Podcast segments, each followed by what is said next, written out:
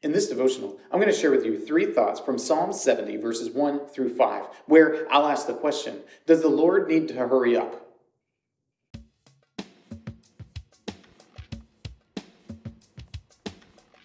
Psalm 70, verses 1 through 5 says, Make haste, O God, to deliver me. O Lord, make haste to help me.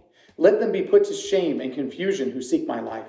Let them be turned back and brought to dishonor who delight in my hurt. Let them turn back because of their shame, who say, Aha, aha.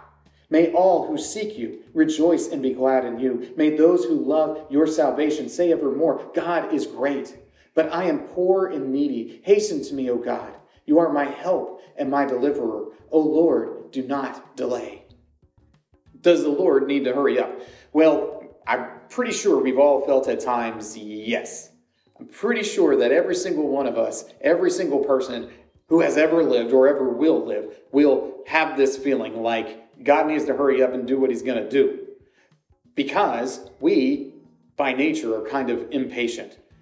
And living in the wonderful world in which we live, where I can order something and have it delivered to my house within a day, it hasn't made things any better. I expect things to happen for me instantaneously. I've become less and less patient. And that's sort of the mentality that I think many of us, at least in the modern West, feel. We feel like every solution should happen immediately, that the Lord should act just as quick as Amazon. Well, let me ask you is that reasonable? I'm not so sure that it is. So here are three thoughts from Psalm 70, verses 1 through 5, answering the question Does the Lord need to hurry up? Thought number one, we think so. We certainly think so. We certainly think that the Lord needs to hurry up. We think when we pray that the Lord needs to work out his purposes for our situation exactly as we want him to, exactly then. That's the way so many of us think. But we have to recognize that that isn't who the Lord is. That while we are stressed by time and space, the Lord isn't stressed by those things. He's beyond all of those things. So, what might seem like a long wait for us isn't necessarily a long wait for the Lord. He does things precisely when He means to and not otherwise. So even though we might think that the Lord needs to hurry up and do that which we have said, the truth of the matter is that we are often wrong about that. We just don't like feeling uncomfortable. Thought number two call on Him.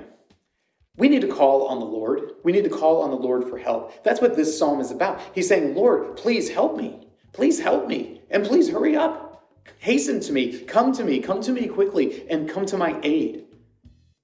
And we've all had situations where we felt like we absolutely needed the Lord to come to our aid right in that moment. And it is right and good for us to call on Him because it means that we trust that He can actually accomplish the things that we are incapable of accomplishing. These are good things for us to do. But at the same time, we also need to recognize that our suffering our difficulty is a part of the Lord working out his ultimate purposes in the world. That your pain, your sadness, your sorrow is not unknown to God and is not outside of his control. He is doing all things according to the counsel of his own will. That even includes your pain and your suffering. Thought number three trust in him.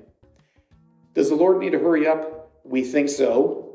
We need to call on Him for help, but we also need to trust in Him and trust in Him both that He can accomplish all things that He intends to accomplish, that He doesn't fail in any of the things that He's doing. But also, we need to trust in Him that His timing is also perfect. That at just the right time, He will do precisely that which He intends to do.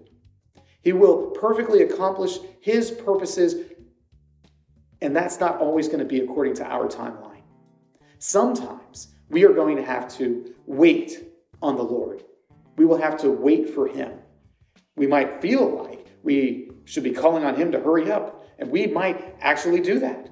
We might call on Him to hurry up.